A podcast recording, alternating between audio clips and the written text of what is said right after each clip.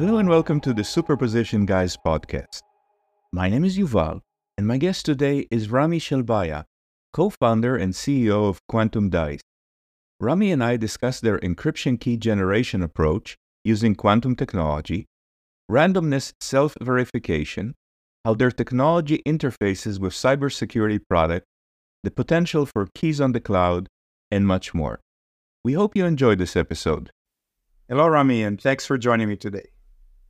Yeah, thank you so much for having me, Yuval. It's, it's, it's an honor to be on, on this program. The honor is mine. So, who are you and what do you do? So, I am the uh, co founder and CEO of Quantum Dice. Uh, we are an Oxford University spinout that is working to secure a connected future by enabling trusted encryption with some of that quantum magic that uh, can give you an incredibly unique advantage in, you way, in the way that you create your encryption keys. Let's start from the beginning. Why do people need an encryption key and what's wrong about current encryption keys? That's that, okay. Let, let, let's start at that point. So, so basically, uh, when we think about cybersecurity, we our mind usually goes to the things that we deal with on a day to day basis, and those are usually things like firewalls, antivirus software. Maybe you've seen like a cyber, like a full cybersecurity systems that be working more on the IT end of things, but in reality, those are just like the top level layers. As much uh, in any field of computing, there's a lot of infrastructure behind this, and there's a lot of enabling components. And really, the unsung hero in all of this is the encryption key. Basically, every algorithm, encryption algorithm that we have, and I'm talking about encryption algorithms ranging from the Caesar cipher that we came up with thousands of years ago to the post quantum encryption algorithms that people are working hard to develop today. All of these different algorithms, no matter how simple or complex they get, require an encryption key. And if that encryption key is not good, no matter how good the algorithm is, your system is vulnerable. Now, encryption keys need to be completely random. We kind of see this a little bit when we think about our passwords. When you create a password for a system, the harder it is for that password to be predicted, the more safe your system is. And you can think of it having the similar idea for encryption keys. The difference is that our computers and our networks need to generate billions of those a second, and they need to be as random as possible. Now, the problem is it's actually very hard to make something that is random. Uh, it's very hard to generate it, and it's very hard to verify it. And for that reason, there have been many failures in the generation of randomness that have caused vulnerabilities in the cybersecurity systems in which that randomness is being fed. Most recently, actually, uh, Cisco uh, announced in a couple of months ago that one of their firewall systems, the ASA appliance, was, had a vulnerability caused by insufficient randomness. Uh, and this firewall appliance, by the way, is one of the most commonly used firewall systems around the world. Odds are, at this moment, some of your data is being protected behind it. And to discover this vulnerability, not just once, but twice in the last five years, it has had an issue with this, just shows how difficult it is, even for the big companies, to get this right. And goes to show that randomness, even though so fundamental, is very complex to get correct. How does one verify randomness? Is there a randomness standard? If I came up with a new system for randomness, is there a way to test and make sure that it's good or good enough for, for a certain application? Well, if you Google verification of randomness, right? You're going to come up with a number of statistical tests that you can download. They're completely free. Some of them have been developed by one of the biggest organizations on cybersecurity in the world, the National Institute for Standard and Technology in the US. Uh, and it's called the Standard Test Suite. And it's basically just a bunch of statistical tests. Uh, and the problem with those is if you just look into documentation of one of those tests, especially the NIST test, you're going to read that they tell you that you should not use the result of this test to verify that you can use your random number generator in a cryptographic system. And that's because statistical tests are just not sufficient. They can be easily fooled and they don't really tell you anything about the unpredictability of a number. So, for example, if I tell you this sequence, 8, 3, 2, 7, 9, can you predict the next one? It, it sounds pretty random, But in fact, it's not. It's just a sequence within the number pi. The next digit after this is completely deterministic. Not only can we predict it, we can calculate it. And now the reason why it's hard for us to understand is, of course, is for our, for our mind, it's difficult to figure something digits, but it's not just us. The number pi can actually fool some statistical tests into telling you that this is a completely random sequence when it's not. And this subtle difference between what can appear statistically random and what is truly cryptographically unpredictable is not the same thing. And so just relying on these tests is not enough. And that's why people started looking towards quantum systems. Okay. So if I purchase your system, and hopefully we can learn what it is in a second, how do I know that your system generates truly random numbers? So now the way to do that is as opposed to other uh, cryptographic uh, systems that are, sorry, as opposed to other random number generators that are being used in cryptographic systems, you don't need to rely on a test for our system. You don't need to just look at the statistics of the numbers. You can actually examine the specific components in it. You can do physical measurement on these systems. And we have a perfectly rigorous mathematical model of how and where that randomness is being generated, something no other classical system can do. Now, that's because quantum mechanics at its core investigates the random behavior of quantum systems. Some of the most fundamental equations of quantum mechanics tell you how the unpredictability, how the probabilities inherent to a quantum system are going to evolve and are going to change in time. So you can use that very same math to prove to yourself and by like physically measuring the actual components that we're giving you exactly where that random is coming from and how much of it is being generated. And we put uh, we put our money where our mouth is. We actually gave one of our devices, few of our devices actually, to the National Physical Laboratory here in the UK as part of the new uh, project that they have been leading over the past couple of years called Accurand, where they took it apart, looked at the components, measured it, looked at the physical model, and verified as a third party trusted source that what we are saying is true and what we are generating makes sense. Now, we also have a small twist that not only makes us different than classical systems, but makes us critically more secure than even other quantum systems out there. Uh, yeah, so basically, that twist is the fact that we have what's called a source device independent self certification. That's a very big and long sentence filled with scientific jargon. We just like to call it DISC. Now, what this does is rather than just have this a priori physical model of your system that you're just relying on it behaving this way forever, we realize that physical systems are imperfect.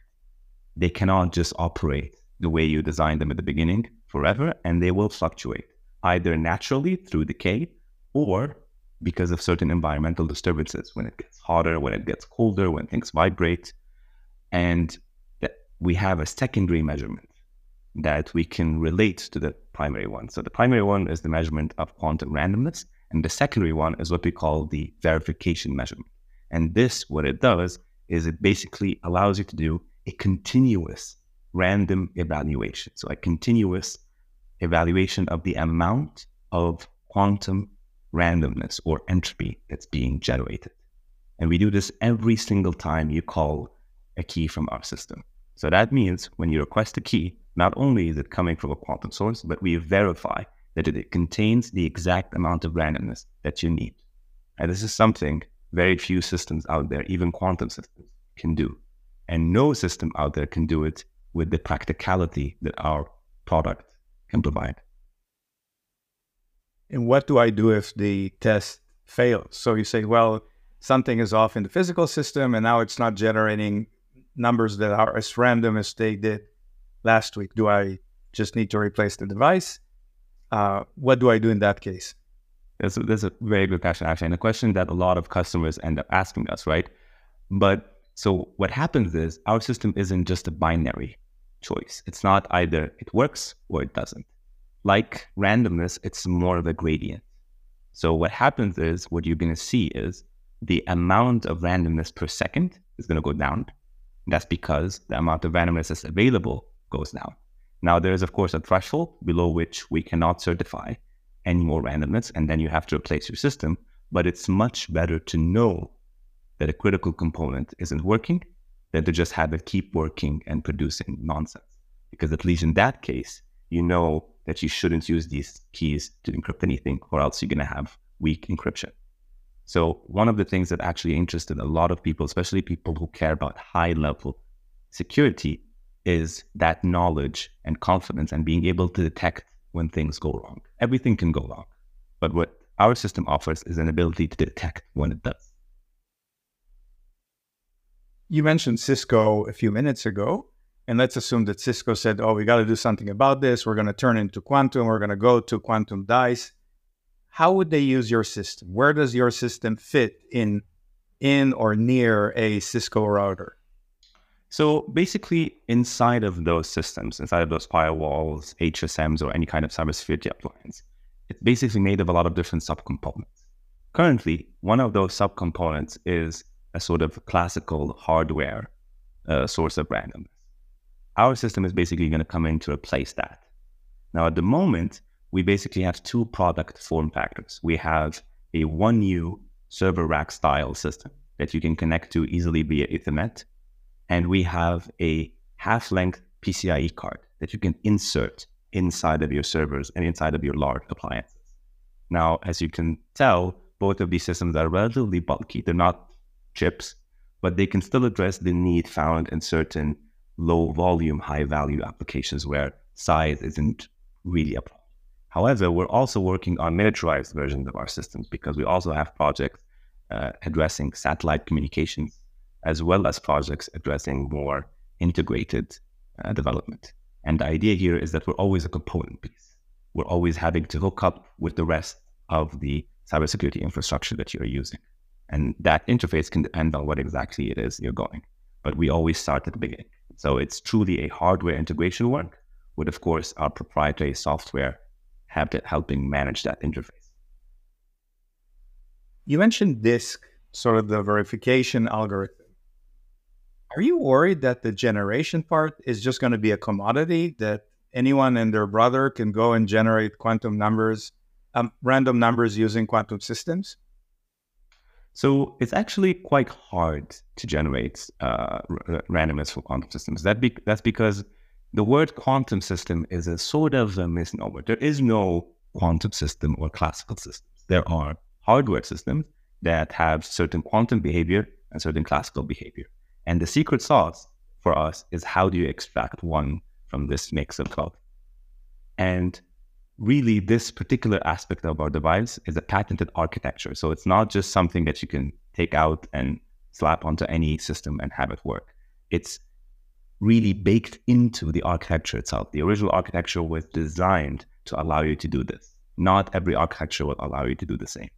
So we have, of course, patent protection here, but it's not just that, right? Because patents have a limited ability to protect your innovation. There's also a lot of know-how on how you get this, these things managing, how you get them working together. And at the end of the day, because it's a piece of infrastructure, because it's a component, one of the biggest things is interoperability, is really the ability of clients to just pick it off the shelf, plug it in, and have it work. And that's not easy. All of the little bits and pieces that come into this are, are really what makes our uh, makes our product special. It's that element of security, but also the ability to use it in a practical environment. And that's come through hours and hours of hard work from our incredible team uh, that's filled with all different kinds of engineers that are required to really get something like this to a form that meets the market need. In terms of deployment, do you always see it as a local deployment next to the device that you care about? Or do you see it also as potentially a web service where I can just download a whole bunch of uh, random numbers for using keys? So that's a very interesting question, not the least because it's an open strategy question for us. There's randomness as a service isn't new. So entropy as a service is something that people out there have started thinking about, start deploying it. There are even companies doing quantum entropy as a service. But there is a sort of fundamental catch 22 when you do something like this. Is the reason why you want secure keys is because you want to encrypt insecure communication channels. And if you're going to rely on an insecure communication channel, the internet, to download the keys, then you sort of have a bootstrap problem. How do you secure that initial channel in the first place? Because if that channel is broken, if somebody can see your internet traffic, they can look they can break all of the keys that are coming through, no matter how strong those keys are, because they're visible. And so there's a little bit of a, a of a discussion in the sector about how can you deploy entropy as a service. One of the ways that we've seen this, and one of the actual ways we've done this in projects currently, is as sort of a local service rather than a internet service. So more something that's disseminated over an intranet. So if you have a very large organization deployed over multiple different sites with a secure connection between those sites that is not necessarily exposed to the internet, you can create a sort of service deployment in that case. And that shifts a little bit the business model, changes what the requirements look like.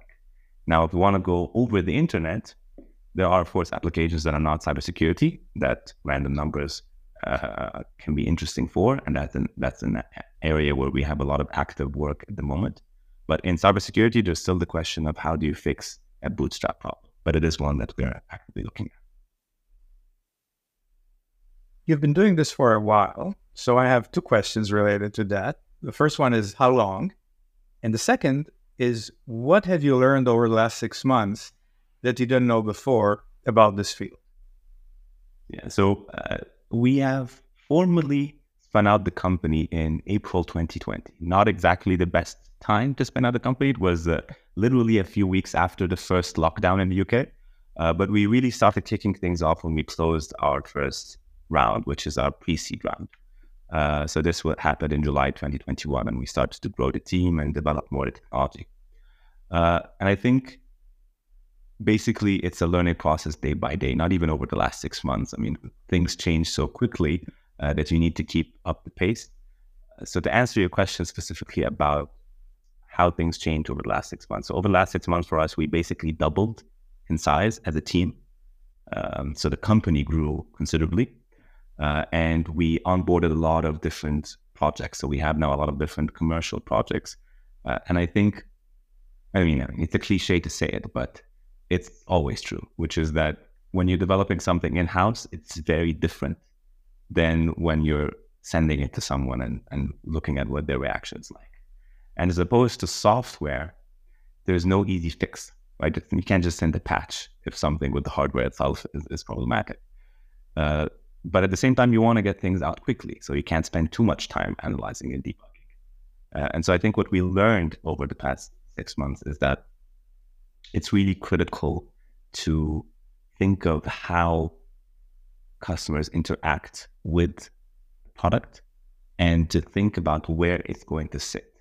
So as you mentioned, like the question where you asked, how is this going to fit in with with a firewall system, for example? Something that's that's important and and really, I mean, it seems obvious, but sometimes we sort of forget it is that every hardware piece has slightly different dimensions. Now, how does something fit? And you might think that's a little bit of a silly thing, but if it doesn't fit, people are just not going to buy it.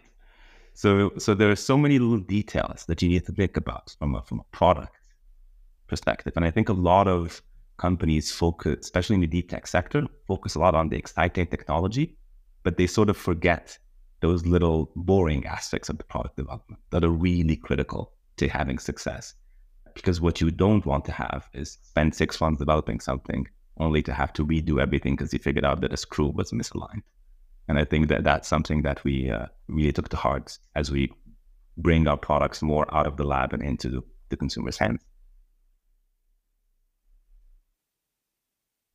You mentioned commercial projects. Is there any particular project that you can tell me about? What the problem was, what the solution, what the outcome is? So uh, there's one where I can where I can speak uh, in more details because it's it's, something public, uh, which is uh, with a company called Aquila, which is a company in the UK that's developing a novel way of doing layer two uh, private networks. So something similar to a VPN, but a lot more secure, a lot more efficient. Uh, and the problem there was how do you secure the connection in a way that's better than what current systems can do. Uh, so and, and, do it in a way that's actually scalable because the way Aquila works is that their system can scale to thousands and thousands of users. And so how to manage that throughput, how to manage this connection between these two uh, systems. And so this is work that we did with that company and we did a deployment. Uh, and they're currently using one of our systems in one of the applications in the UK. And we're exploring more how to deploy that application in multiple different uh, in multiple different uh, clients. So here, this is a situation where something started as a simple project, went into full deployment, and now we have sort of came up with a joint product. Another application where I can't really specify the name, but I can just talk about the generality. So we're working with telecommunications operator, and the goal here is to basically, as we were alluding to, how do you create an entropy as a service for an internal organization? And so this was quite challenging because the question is, you want to be able to disseminate keys accurately, securely, and efficiently to lots and lots of users just from one device connected to a hub. Uh, and so this was a challenge that that uh, took some time and took some work between both of our companies, but it was quite successfully achieved, and we've managed to feed those keys into the cybersecurity algorithms that were being used. Uh, so this is a showcase of how something as simple as integration can really make or break a project like this. Because if we hadn't managed to do this sort of dissemination, none of the rest would have followed. Out of curiosity, how many keys can you generate per second? So in our fastest device, the Vertex, we can do 2.6 gigabits per second, which is the fastest system that you can commercially find available now. And we're actually pushing the limit uh, on speed by a new device that's currently under development, uh, but we're looking to go significantly faster than that. As we get close to the end of our conversation, I'm curious, professionally speaking, what's keeping you up at night? So I think the main thing that uh, I would call it a concern, but something that's constantly on my mind is how to make sure that we're sort of responding to what the market needs and what the market is telling us. And I think that's always a challenge, especially when a company has a lot of young engineers that come from more of a research background is that there's a lot of cool ideas, there's a lot of amazing things to do, but you need to find that fit for it to grow. Because at the end of the day, we're not a research organization, we're a company. And so the the challenge is to get all of that market feedback from very different people who all want us to do slightly different things. But we want to be a product. We don't want to be a project company. So to get to that point where we have something that somebody can just go in on a website, buy it, have it delivered, plug it in, and have it work, that's a long way and a long trajectory. And, and that's something that we're focusing a lot on getting right. And finally, a hypothetical. So if you could have dinner with one of the one of the quantum greats, dead or alive, who would that be? Uh, I would say Schrodinger. So the the reason for that is that there's a lot of myth making that happened that that came around how Schrodinger came up with his famous equation because it's not really clear how he did it. Uh, and I just want to know. I'm very curious on on the origin of that. Uh, so it's something so fundamental uh, that seemingly came out of nowhere. You should have been quantum mice and not quantum dice. If Schrodinger is the Anyway, Ramy, thank you so much for joining me today. Yeah, thank you so much for having me, Yuval. It's been a pleasure.